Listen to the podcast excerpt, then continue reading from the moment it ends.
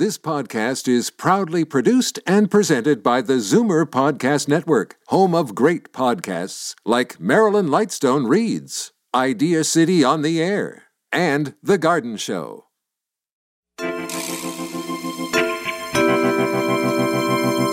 People seem to be what's called as nesting at a home right now, making it as comfortable and as cozy as possible. And so it's not just that mattress that people are uh, thinking about right now, it's everything in the bedroom from sheets, pillows, bed frames, and, and of course the mattress and the adjustable bed. Welcome to The Tonic. I'm your host, Jamie Bussin, and we're here to talk about your health and wellness. Today, we'll discuss shopping for mattresses and bedding online. We'll hear about spousal support during COVID 19. We'll cover the natural treatment of constipation and IBS. And lastly, we'll find out about cooking with spices. But first, a little bit of business. Need better sleep? Brought to you by Ultramatic's new Nanogel mattresses. Nanogel is a trailblazing no pressure technology made from pure gel. Sleep virtually floating on air with Ultramatic's Nanogel mattresses. Now available with antimicrobial protection against viruses and germs. Black Friday specials are on now. Get free sheets, free pillows, and $1,200 off the Supreme Adjustable Base. Learn more at ultramatic.ca. Elevate your sleep. Adarsh Shah nurtured the rise of Ultramatic, the iconic Canadian brand of adjustable beds and maker of delightful wellness products. He received his bachelor's degree in engineering at Cornell University, graduating magna cum laude in 1999. After graduation, Adarsh joined the Monitor Group, a Cambridge-based strategy consulting company. He worked for them in Toronto, New York, and Mumbai on various corporate strategy, market entry, and merger and acquisition projects. He is a proud Torontonian, having lived here for over 30 years, albeit with a few adventurous years in New York and in between. He's the father of two mischievous girls and a caregiver to his happy, healthy, and wine loving parents. Welcome back to the show, sir. How are you? I'm wonderful. Thank you for having me back. Always a pleasure to have you. You know, what I'm realizing is if, if there's one thing that COVID has sort of helped with a trend, it is that a lot of people who normally enjoy the process of going to a brick and mortar store have been making purchases online just because of all you know, the way the, the, the, zones, the red zone, the orange zone, what's open and what's closed. We've all been mm-hmm. sort of trained that way. But to my mind, buying mattresses and bedding online is a real challenge. So, in a situation where you need a new bedroom, a new mattress, should we do, be doing this online or should we be waiting until things change? That's a great question. You know, great topic because we've seen this change in the way we've all been buying. Yeah. And uh, we're we're questioning uh, everything that we buy, whether it can be bought online now from from thing, you know small items to cars. In fact, I don't know if you know this, but the fastest growing retailer in the U.S. right now is a ca- online car retailer called Carvana. I did not know that. That's shocking to me. So, but certainly in our industry, in the mattress and sleep industry, uh, we've seen a number of online brands come yeah. uh, and and and really change the industry, as well as Amazon and Wayfair and Costco uh, really become uh, choices in, in this in this market. With respect to timing, though, is there any reason not to buy a mattress now? Like, would you issue caution, or or is it okay to consider buying a mattress? It's actually a great time to look at not just your mattress, but your whole bedroom. And in what does that mean? That's your bed sheets, your pillow, your bed frame, your mattress, and you know an, an adjustable bed. We're spending more time at home, like you said, because of COVID. I think you know as we start to enter the winter, but uh, winter's almost here. So people are nesting at home right now, trying to make it as yeah. comfortable and cozy as possible, and I think that's a great idea. Adarsh, you know, interestingly enough, you know, my wife and I are actually redoing our bedroom. So is this a good time to buy mattress and bedding, or should we wait? You know, it's so interesting. This has been coming up uh, more and more as people have been at home now because of COVID. You know, they're avoiding crowded spaces, traveling less, spending more time at home. So people seem to be what's called as nesting at a home right now, making it as comfortable and as cozy as possible.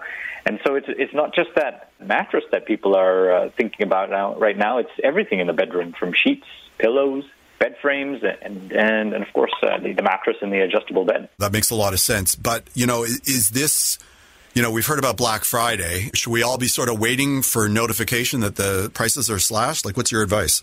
it's going to happen, and this is a great time to take advantage of a, of a great deal. People are, retailers are ready to ramp up sales right now with Black Friday.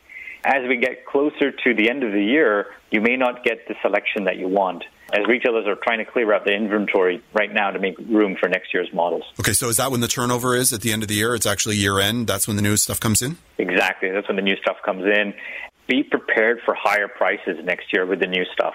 Disrupted supply chains and raw material prices have really gone up.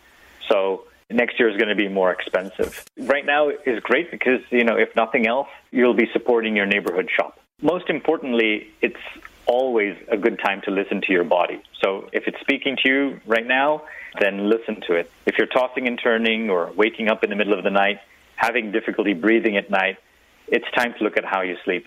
So speak to a sleep expert and get some personalized advice. You know, I'm old school. I'm not comfortable buying things online because I feel like, you know, so, certainly something like a mattress you want to sort of experience. But, you know, what's your perspective? Like you mentioned Amazon. Does it make sense to buy a sleep product from Amazon? Yeah, Amazon is incredible. Uh, you know, we've been using it personally ourselves every week, and my, my wife seems to be getting a new package at her doorstep yeah. every day. Yeah. But there are I think these online stores have been great. They've allowed us to shop safely and easily, but I think they're good for certain products only. I think they're good for brands that you know, things that you buy on a, a regular basis, right. perhaps, you know, cleaning materials, uh, a toothbrush, yep. perhaps. Um, and they're also great for items that have standardized specifications that you right. can easily compare yep. across, you know, different retailers or even across products, you know, like a computer or if you're you know looking for a new television, there's a speaker, humidifier, a book. I think they're good for items that have standardized specifications. But they're but Amazon, Wayfair, all these online sites, they're not so great for items that you may need to try, yeah. test. You know, a pillow, you've got to put your head down on a pillow or a mattress. You need to see how your body's going to react to these products. Exactly. Would I buy clothing online? I would buy if I had a pair of pants and I wanted to replace that pair of pants and I knew I was getting the exact same pair of pants, I don't need to go to the store for that and try it on. But if I'm buying something new, yeah, absolutely. That's personal. I struggle with buying it online. I guess, I guess it's a question of the retail experience, right? Which is more than just the purchase. It's the return policy. It's, it's the timing. There's, there's a lot that goes into it. Yeah. Yes. And, uh, you know, Amazon, I don't know if you've, you've noticed this when you search for a product, the most highly promoted items that appear on the top of your search results, a lot of them are from China. Yes. So that th- there is a little bit of curation which happens on Amazon behind the scenes that we may not be aware of. Be prepared for quality issues when you have uh, things coming from overseas. Be prepared for potential harmful chemicals like VOCs to be in those products because they have different um, environmental standards uh, overseas. Right. And it's not just environmental standards, but also fire retardancy and electrical standards vary from country to country. Canada, fortunately, has you know terrific standards for these these uh, consumer safety um, standards. So when you buy from Amazon, you don't necessarily get things which conform to all the legal standards. But let's talk about brands for a second, because I think when you're talking about a, something like a mattress, I think everybody has in mind, you know, there's brands that they want to deal with because I don't know whether that's a function of advertising or actual quality. But but what are your thoughts on some of the newer brands and older brands that people are probably seeing right now? Yeah, probably all heard of the all the old brands. Yeah. Uh, in the industry, we call them the S brands. Sealy. They all begin with the letter S. S, Sealy, yeah. Stearns and Foster. Yeah. Serta. And Simmons Beautyrest. These are the industries, uh, these are the brands that really made up 90% of the business, 90% of the mattress business for most of this century. But that, that's changing. These brands, they made great mattresses in the past, but they haven't kept up with the latest sleep technologies. And, you know, a lot of them still use springs in their mattresses, and that's really a hundred year old technology. Year after year, what they simply do is they repackage the same mattress construction on the inside in a new fashionable designer fabric.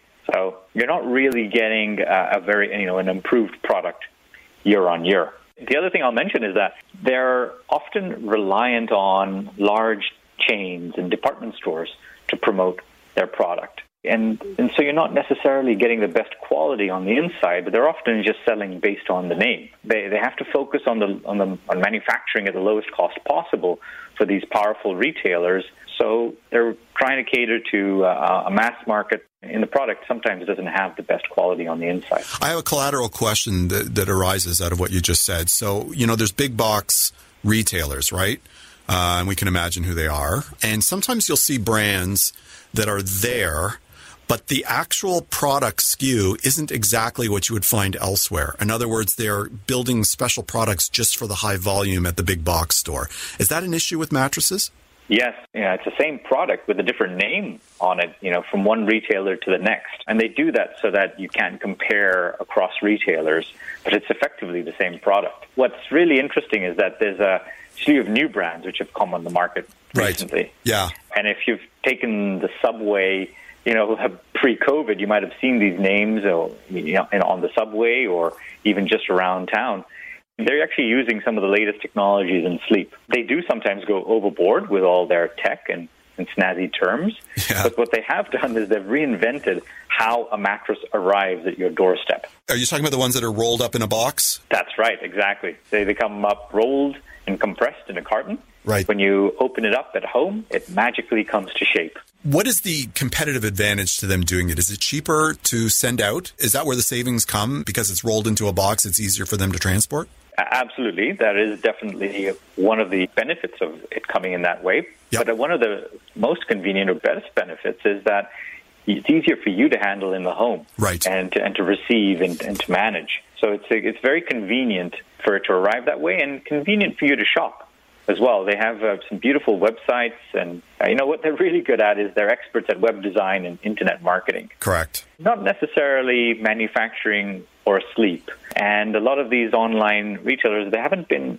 around for very long, so their mattresses haven't been proven for the real life of the product, which should be around eight to ten years. Are they allowing for returns? When they're shipping them, like it seems crazy to me that you would allow somebody to like sleep on a mattress for a month and then take it back. But are, are they actually doing that? They do. Almost all of the companies now have either a 60 or 90 day sleep trial so you can return the product. But you don't have to put it back in. The, you don't have to cram it back in the box, though, do you?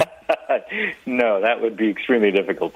Okay, so here I am sitting in Toronto. If you're me and you're looking for a mattress, like where should I start? Should I be like listening to the commercials? Should I like should be looking to old names? What would you recommend? Well, most people begin online. Yeah, and that's a great start. You know, start your buying process by understanding your choices um, and researching online.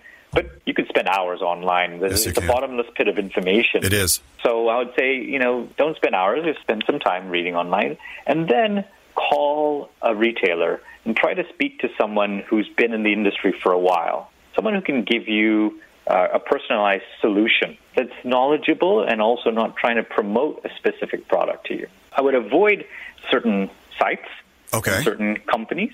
I would avoid uh, as we spoke about before, large marketplaces, online marketplaces.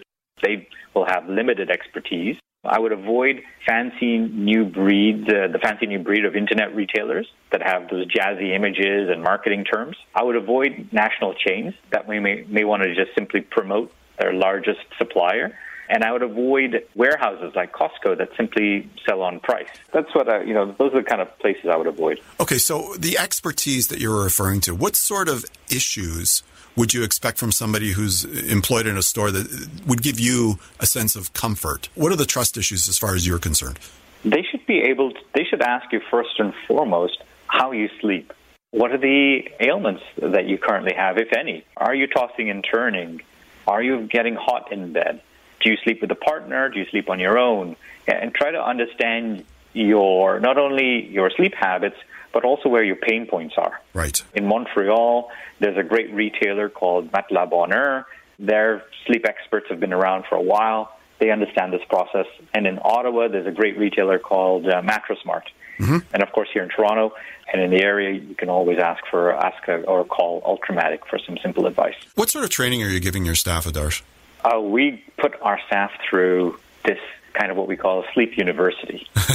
okay. It's a, it's a deep training that we refresh periodically, and uh, we almost have like a, a Bible that we, we give people as, when they join us and as we go through their training process. It's done by people who've been in the industry for more than 10 years. Mm-hmm. The training is done by experienced professionals.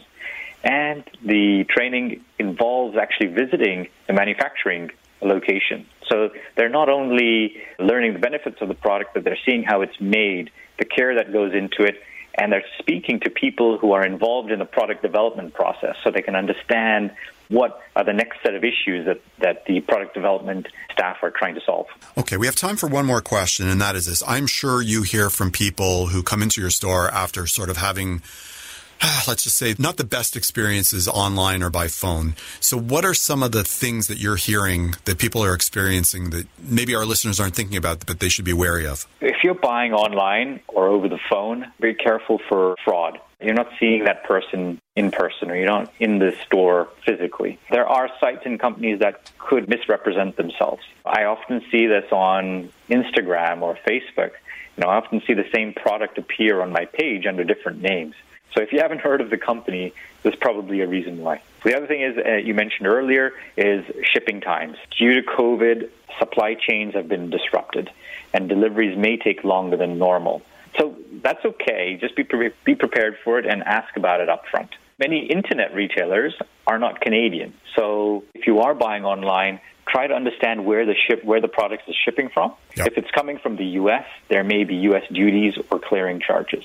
And the last thing I would say is ask about safety. Ask how the retailer is sanitizing the product before shipping. And if you're visiting the store before purchasing, ask how the staff are monitored for COVID, how many people are allowed in the store, if they can give you a private appointment, and how are they sanitizing the surface on which you're going to be resting your head on in a lot of cases. Fantastic advice. Will you come back again and talk about sleep and, and bedding? 100%. You know, I, I, just want to say that all of this might sound like a, it's very daunting uh, at the beginning, but have patience and find someone or a company that you trust. It'll be worth the wait because there's nothing like the piece of slipping into a comfortable new bed or uh, something with new sheets and, and a plush pillow, uh, reading cozily in bed without shifting pillows and with your lumbar supported. There's nothing like waking refreshed and ready for a new day. Fantastic. We have to take a short break, but when we return, we'll discuss spousal support during COVID 19 on the tonic. Allimax Canada is the company that delivers real bioactive stabilized Allicin Using only the freshest garlic from Spain, Allimax is the trusted source for a high quality and effective Allicin supplement. The manufacturers of Allimax have dedicated their time to researching this fascinating plant and all of its antimicrobial and antibacterial benefits. To fight infection and stay well, take Allimax. For more information, visit allimax.ca.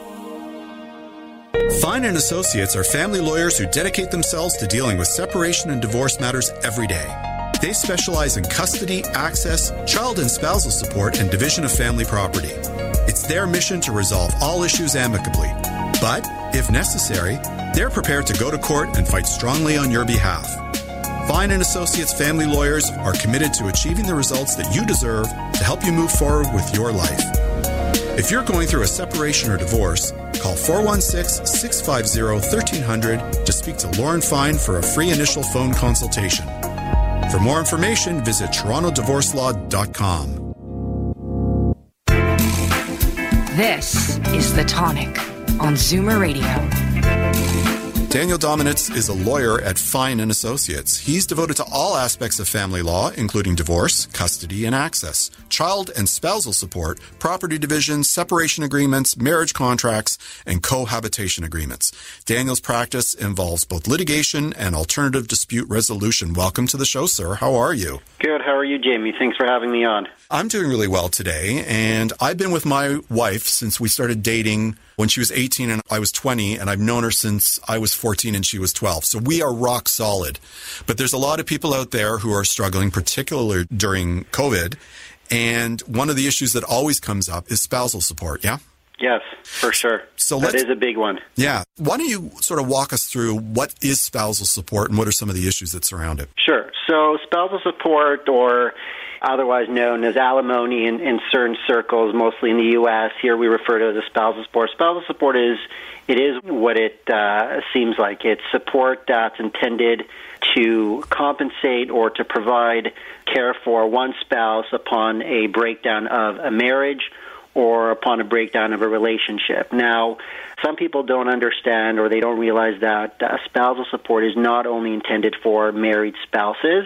People do not have to be married in order to potentially be entitled to spousal support. The question of who is entitled, how long you need to be in a relationship for, is a function of how long the relationship has been, what were the parties' respective roles during the marriage or, or the relationship, how long that was, whether there are children, and what both parties' income is. Okay, so you're taking sort of a snapshot of who's earning the money, what is the actual relationship they have, how long has it lasted, all the sorts of things you would think about to sort of frame what was, because everybody's relationship is different, right? Correct. So we look at what were the parties' circumstances during the marriage. Was one party the primary breadwinner, so to speak? If that's the case, then usually we do find an entitlement. So the first step in examining spousal support is is there an entitlement? That's really right. the threshold question. And obviously, the longer the duration of the marriage or the relationship, if there are kids, that is usually a slam dunk answer in yes, there is an entitlement. Once you pass that threshold, then we look at quantum. How much is the appropriate and reasonable amount of support that it will be owing to the entitled recipient spouse.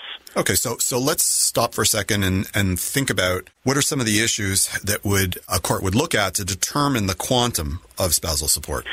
Great. So it's a great question. So quantum is unlike child support. Spousal support, we look at both parties' respective incomes, or equally important, their capacity to earn specific levels of income. Now, if both parties were working during the marriage and post separation and they're employees and they have a T4 income, we would just plug in their respective incomes into what we call the spousal support advisory guidelines.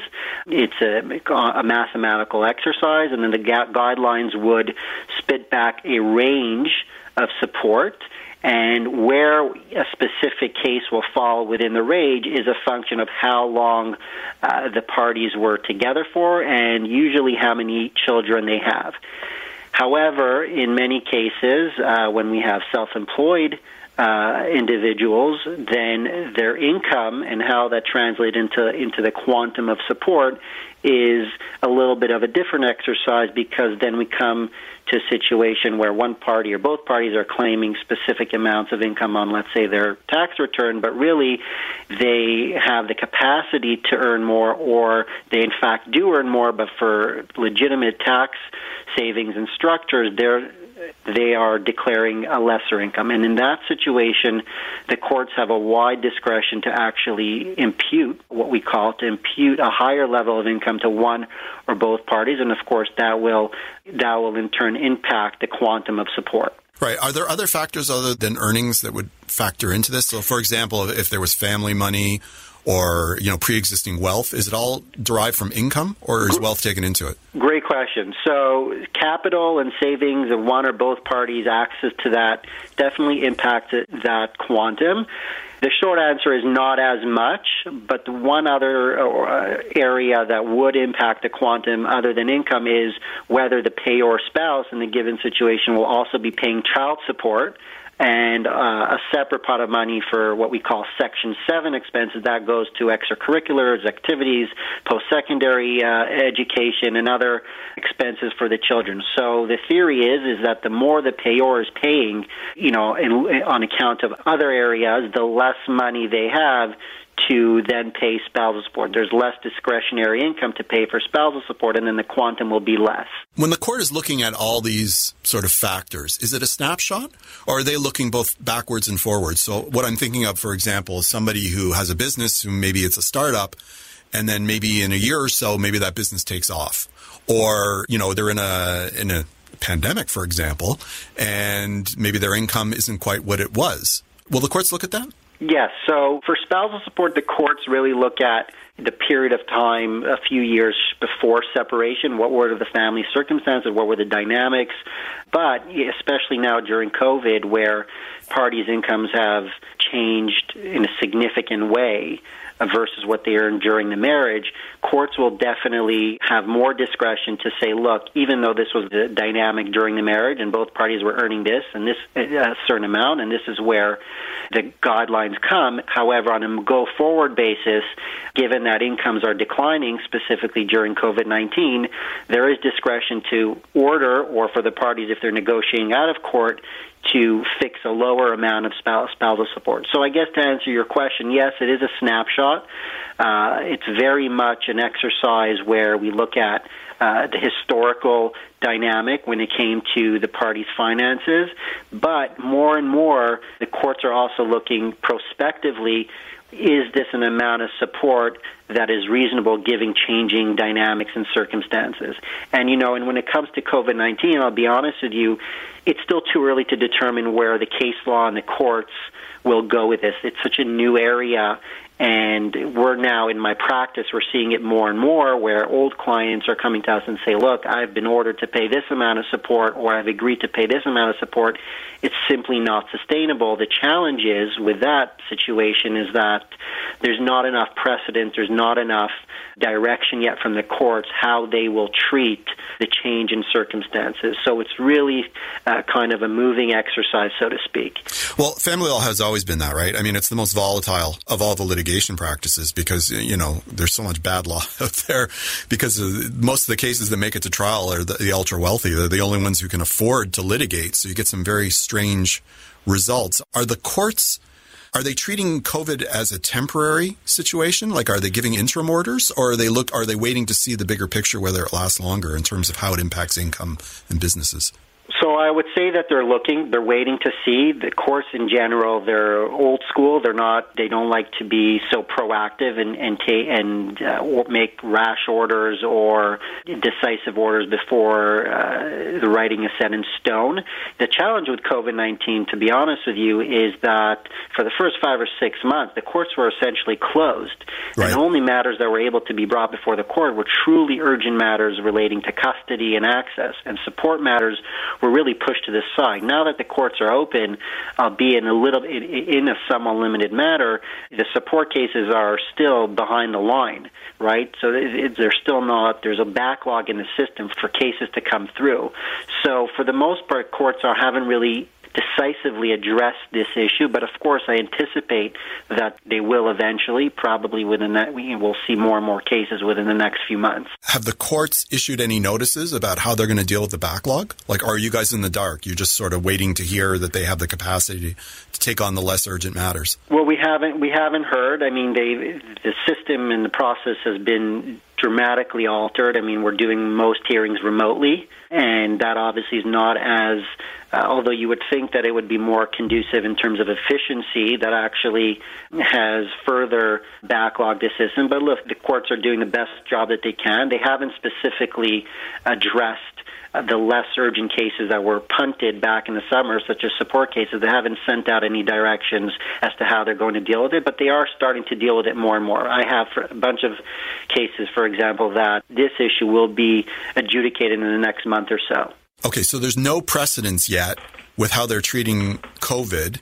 So, how are you able to negotiate with opposing counsel if there's no precedent and reduced ability to get into court? Because those outside the law may not know, but the vast majority of issues are negotiated out, right? Like most of, most of the stuff does not get to trial. So, so how is that impacting your ability to negotiate for your clients? Well, I can tell you that we've been doing a lot of mediation. Like you said, most cases don't, even the matters that are in court, don't go to the final step to a trial. And there, there ha- a lot of, I have a lot of matters where there's ongoing dialogue between counsel as to how are we going to deal with material change in circumstances and a party's income when it comes to support.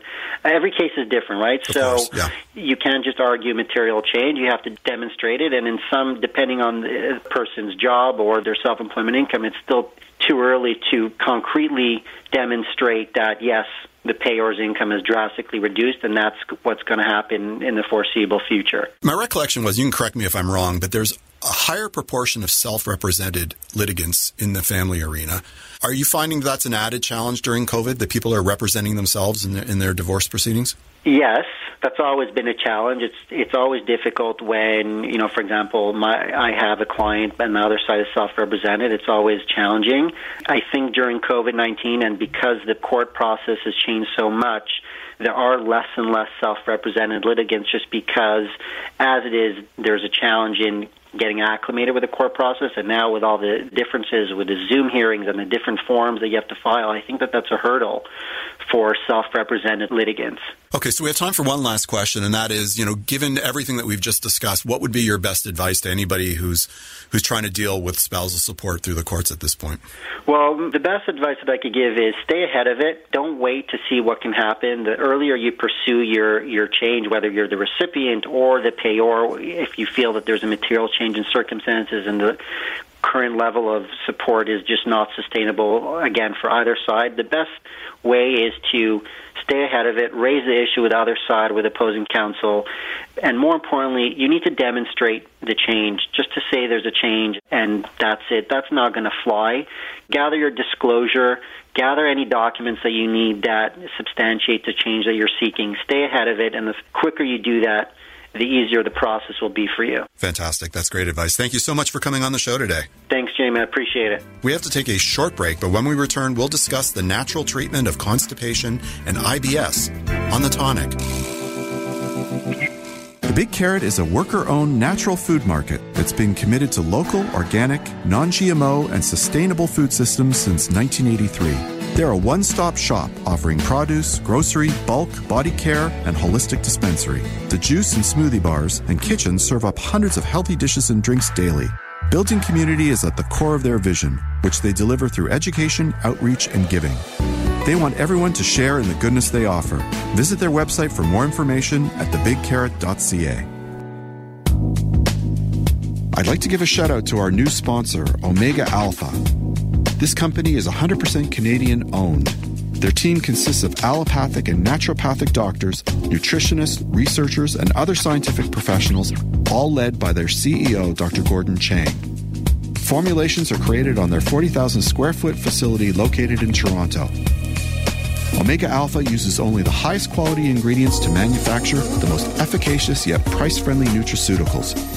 For more information about Omega Alpha, visit OmegaAlphaInc.com.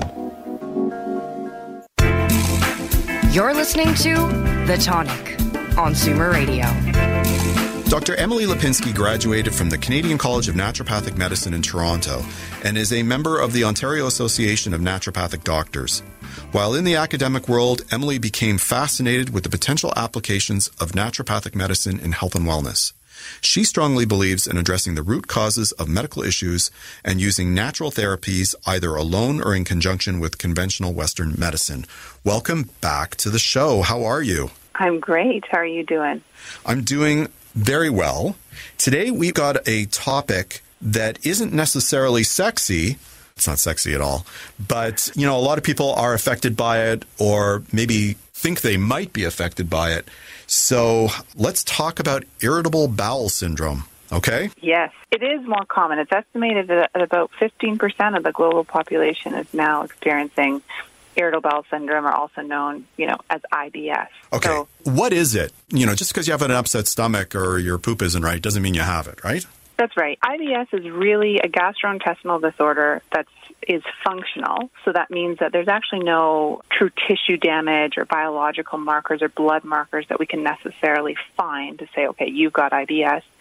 But when people are having chronic abdominal pain and bloating, often varying bouts of diarrhea or constipation, and everything else has been ruled out they don't have, you know, colon cancer. There's no inflammatory bowel disease like Crohn's or colitis. Generally, their categorized as okay, you know, we can't find anything else wrong. You have IBS.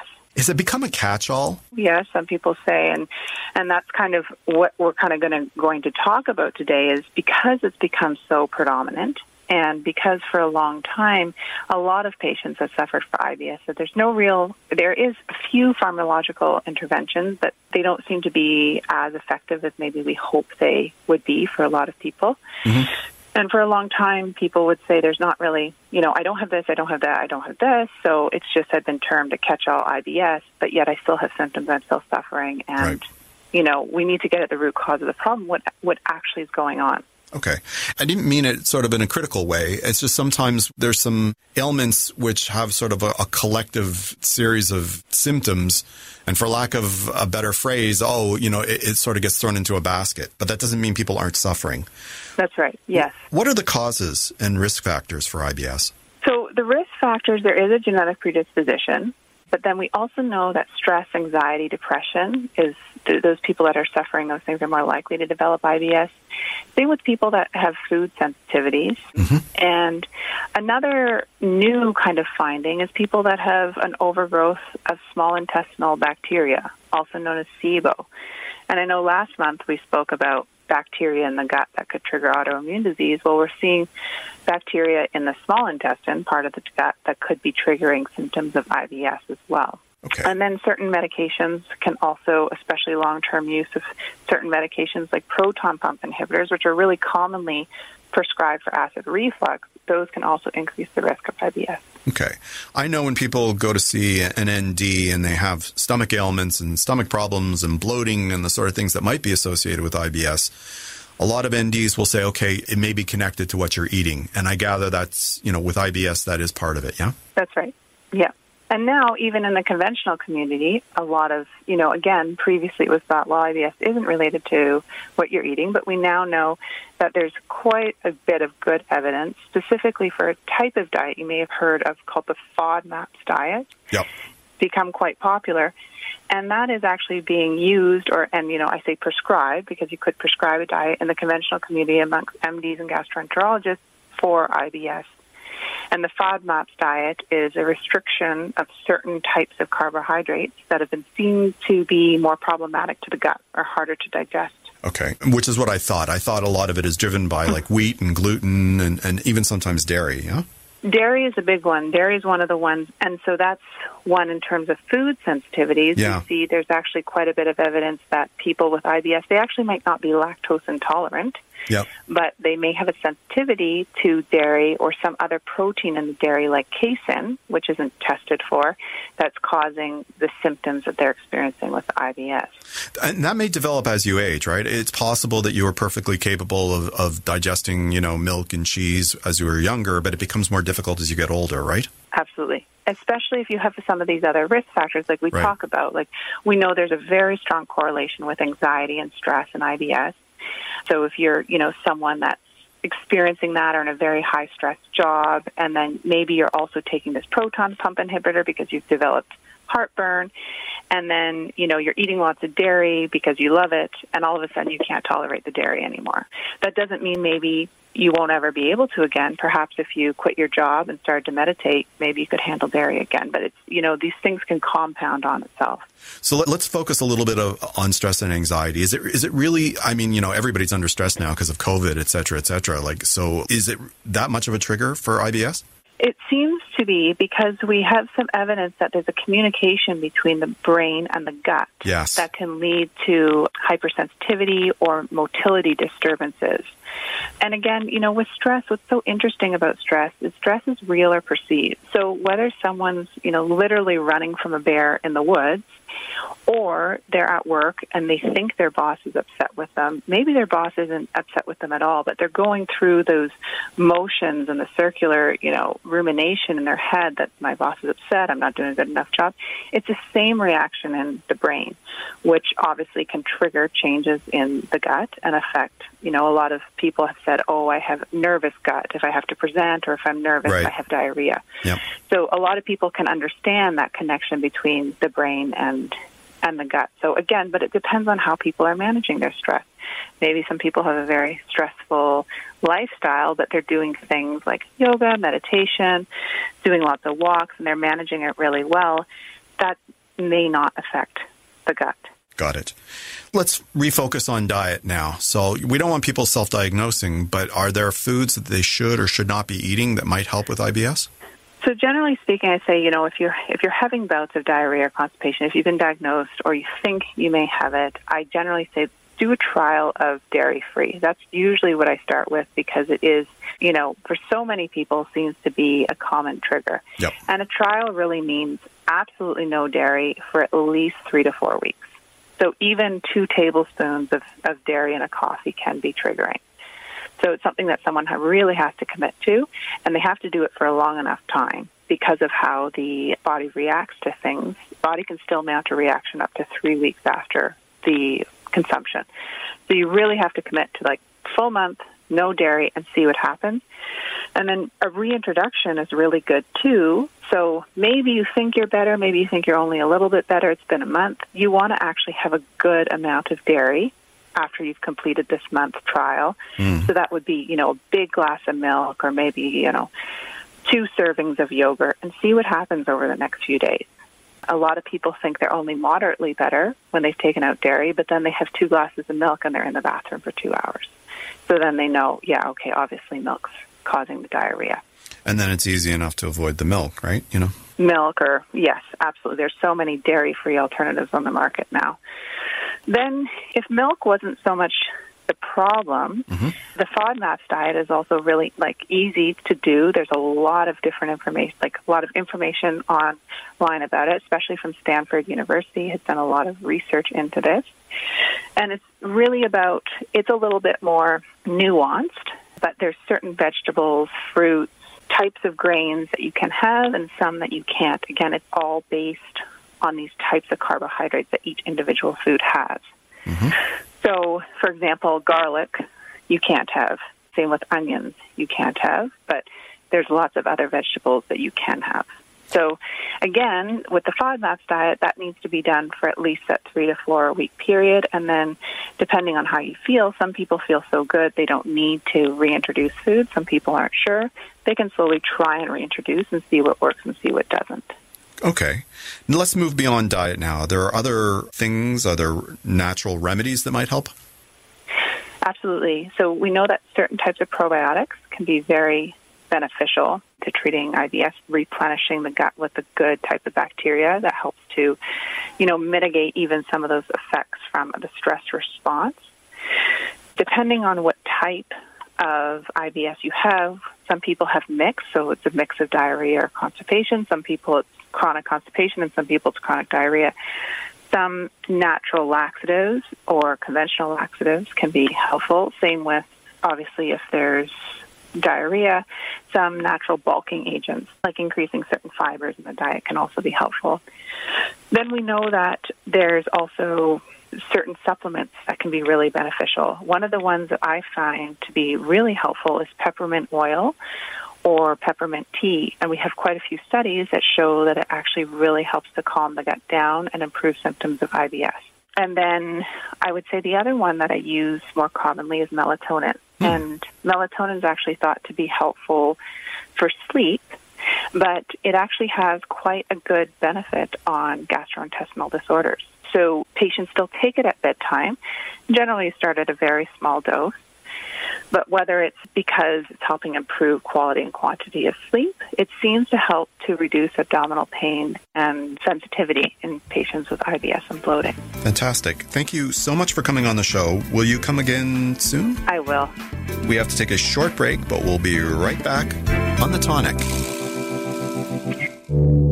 Gentlemen, are prostate problems spoiling your day or waking you up at night? Ladies, are you tired of these disruptions? Discover Prostate Perform. Formulated with clinically proven natural ingredients, Prostate Perform helps reduce the frequency and urgency of men's bathroom breaks. Why wait? Prostate Perform relieves symptoms of BPH in men so you can both get back to enjoying your favorite activities. Available exclusively at quality health food stores. To learn more, visit newrootsherbal.com. And to ensure these products are right for you, always read and follow the label. The tonic is brought to you by Purely Natural. Their Liquid Greens Chlorophyll is the only line of soluble, grit free, and great tasting greens on the market. Liquid greens can easily be mixed with your favorite drink to provide a sustained natural boost of energy to help you get through your day. There's unflavored, which is great with orange juice. The mint flavor is cool and refreshing. Dark chocolate has all the health benefits of a salad, but with a great chocolate taste. And for that extra detox boost, try activated charcoal and mint. Enjoy the energy, Enjoy the detox, enjoy the great taste. Purely natural liquid greens. This is The Tonic on Zoomer Radio. Carolyn Tanner Cohen is the owner and founder of Delicious Dish Cooking School in Toronto. She's been teaching cooking classes for 17 years. She has a science background which edifies her interest in health and fueling the body with foods that will optimize health. Carolyn teaches people how to meal plan, eat healthy, cook with natural whole foods, and organize their kitchen. She teaches new cooks, seasoned cooks, university students who are living on their own for the first time, nannies, housekeepers, and everyone in between. For more information about Carolyn, you can visit deliciousdish.ca. Welcome back to the show. How are you? Thank you, Jamie. I'm great. Thanks so much. How are you? I'm doing well. Last month, we discussed sort of the basic cooking techniques for people who have their heroes, which are either proteins or the main ingredient of the dish. And the focus was on the technique as opposed to the flavoring. This show, we're going to go the entirely different direction and talk about how to bring flavors out and what herbs and spices people might consider using. Great. But as always, we got to start at the beginning. And the key seasoning agents are, of course, salt and pepper, right? For sure. And that's why those two should be sitting on your counter all the time. We talk about salt all the time. It seems to creep into every conversation. Yeah. But it's best to keep your salt in a cellar so you could put your fingers in it. And in the cellar, you should have a little old half teaspoon measure in case you do need to measure. You don't have to start fumbling for your measuring spoon. So I'm not going to get too deep into salt at all, but I just would like to say that salt is a flavor enhancer. It turns up the volume on any flavors that you're already using in your food. While pepper is a great sidekick, and because it adds pungency to any dish, which helps round out the other flavors. So think of pepper as adding punctuation, while salt adds the volume. Hmm, that's Okay? interesting. I know. And I would add to that, okay, some people who don't cook will have some granulated iodized salt and maybe pepper from like a shaker. Yeah. And, you know, I get it. I'm It- cringing. It, it'll work. But really, you need uniodized kosher salt or sea salt, and you need peppercorns that are ground in the minute. Otherwise, you're not doing a service to your food. But that's all I want to say on it. I want to move on. I agree. So we talked earlier, you and I, about the must-haves and what's on the must-have list. Yeah. So I don't want to, you know, tell you the must-haves that you have to have on your list.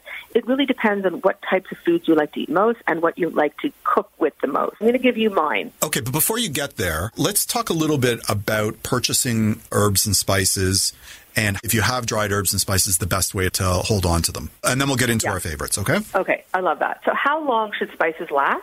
First of all, Yeah. So six months, I'd say. But the reality is, we all have them for way longer, and I have them for way longer. Mm-hmm. Okay?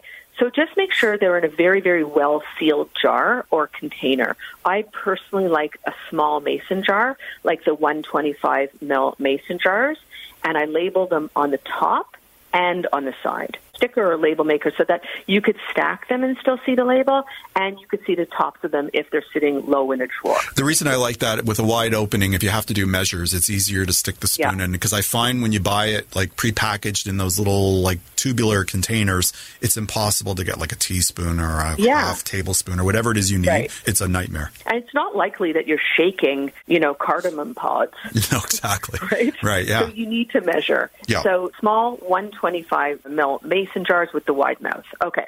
That's number one. That's for maximum shelf life. Now, kitchen cabinets are a great place, except that you got to make sure they're not next to a stove or an oven because they should be stored in a cool, dark place. Right. That's all I really need to say about those kind of things.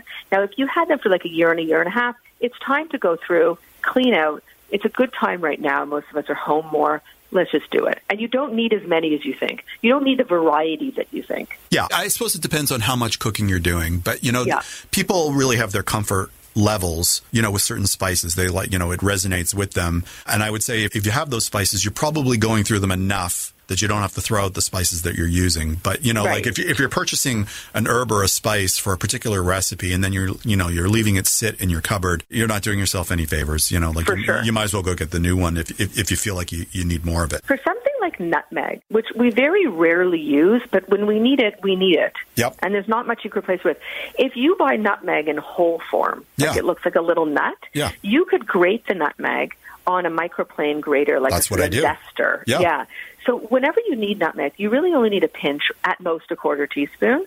So to buy a whole thing of nutmeg, you're never going to go through it all. But if you buy a, a whole nutmeg, you don't have to use it within six months. You can use it within two years. Right. So that's something you should always be buying whole.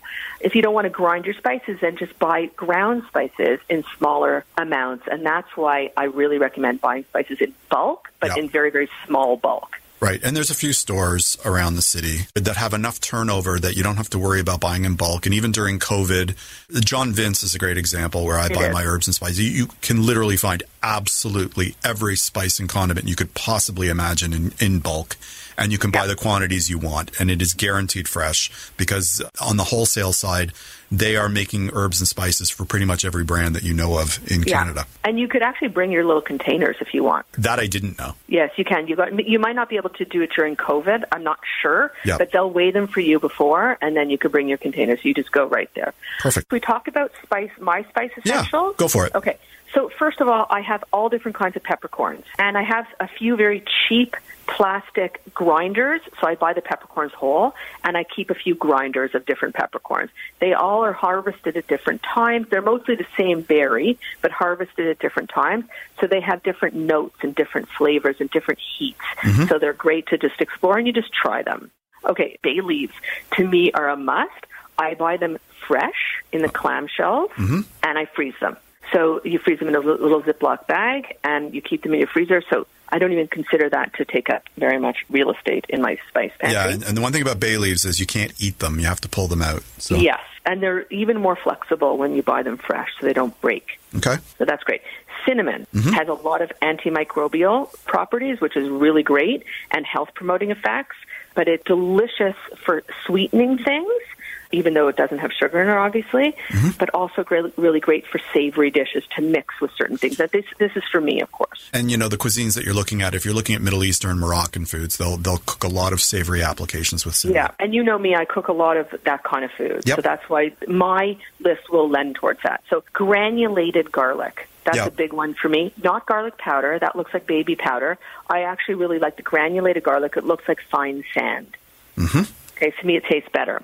Cumin, ground cumin and whole cumin. I prefer whole cumin, even though the seeds they look like little mini caraway seeds. I prefer sort of I'll do like a dry saute of the cumin seed first, and I just Yeah. prefer it to the powder. I don't know why. And then do you grind it? no, I leave them whole. Even in really? Yeah. So chi- what's your what's turkey, your in, in, in, tur- in turkey chili? I will use whole cumin seed. okay, so if a regular recipe says a teaspoon of ground cumin, what do you do? See, that's an unfair question. I don't cook with recipes, uh, so I kind of make it up as I go. But whole cumin seed is now my go-to. I much prefer it to the powder. I think it's more Okay. subtle and, and more nuttier, actually. It is definitely more subtle. Now, I do cook with recipes, but you know, you started off this whole intro by saying I have a science background, so I like to cook with recipes, and mostly, of course, my own. But I do like to cook with recipes. Yeah. Paprika Yeah. of all sorts. So I like to have smoked paprika in the house, and I keep that in its original little tin. And I like to have regular sweet paprika too. Turmeric. Yep. Love turmeric. It's very, very good for you.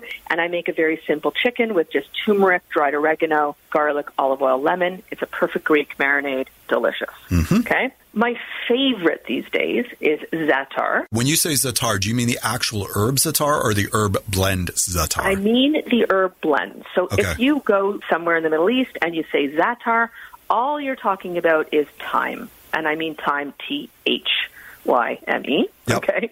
That is what za'atar means, but it is also synonymous with the mix, which has thyme, sometimes oregano, sometimes, but very rarely, sumac, Yep. sesame seeds, and sometimes salt. yes. Okay, so the za'atar that I like to buy really just has sesame seeds and thyme, and I love sprinkling it. If I don't know what to eat for dinner, I'll defrost chicken scallopini, sprinkle it with za'atar, a little bit of granulated garlic or fresh garlic, and grill it, olive oil, and then squeeze of lemon at the end. Okay. That's my go-to. What else? Okay, sumac. So that's lemony and fruity and earthy, and I love mixing that with the za'atar and anything else I'm cooking. Mm-hmm. Baharat, which is another one of those, which really just means spice mixture, but it's a Middle Eastern spice mixture. Mm-hmm. Dried oregano, chili powder is a big thing for me too, and all different varieties. I only like the ancho chili powder. That's the only one I use. I don't like the. really? If I'm making something like Mexican, I will combine my own spices. I don't like the chili blends. What about chipotle chili powder? I use chipotle sauce, or I'll Okay. get a whole chipotle, not dried. Okay, that's interesting because I like the dried and the sauce, but I do like the dried sometimes. This is the last two that I really want to talk about. Sure. Flaked onion and flaked garlic. So not ground, flake, like large chunks of flake, something you'd see in the everything but the bagel. And I think it's great, especially when you don't want to chop an onion or chop or mince a garlic. Okay. It's a great seasoner. It could be a great as a spice mix on a piece of grilled food. And the next time you don't know what to eat for dinner, Jamie, just look inside your spice pantry and just get inspired. Try sweet potatoes slathered with oil, seasoned with some coriander, smoked paprika and cumin, salt, of course. Give me two more quick recipes. How about fennel seeds Yeah. mixed with kosher salt, crushed red pepper flakes as a rub for chicken and spice? Fennel seeds really go undernoticed. Undernoticed is that word? Yeah. And it's they're really great. Or mustard seeds. Pan sear a steak or salmon fillet on a cast iron or a pan. Set it aside on a plate. Add some diced onion or shallots and olive oil to your pan. Little bit of red wine vinegar and mustard seed, mustard seed, mustard seed. You have made the most delicious red wine mustard sauce. Fantastic. Thank you so much for coming on the show today. Will you come back next month? Absolutely. Thanks to all my wonderful guests Adar Shah, Daniel Dominitz, Dr. Emily Lipinski, ND, and Carolyn Tanner Cohen. And thank you all for listening to The Tonic. You can listen or download this episode as a podcast with full show notes, contact information for our guests, and links at thetonic.ca. To find out more about the show, you can follow us at The Tonic Talk Show on Instagram or Facebook. For great articles written by amazing health and wellness writers, be sure to pick up your copy of Tonic Magazine. The November December issue is now available free on racks at over 150 locations across the GTA and delivered with the Globe and Mail to home subscribers in 11 choice neighborhoods in Toronto. Or you can visit our website at tonictoronto.com. If you're interested in providing feedback or suggesting topics for the show, you can email me at jamie at tonictoronto.com. Next week on the show, we'll discuss which protein is right for you, the holiday cookbook gift guide, and COVID 19 and the impact on the brain. Until then, this is Jamie Bussin wishing you a healthy and happy week. This podcast is proudly produced and presented by the Zoomer Podcast Network, home of great podcasts like Marilyn Lightstone Reads, Idea City on the Air, and The Garden Show.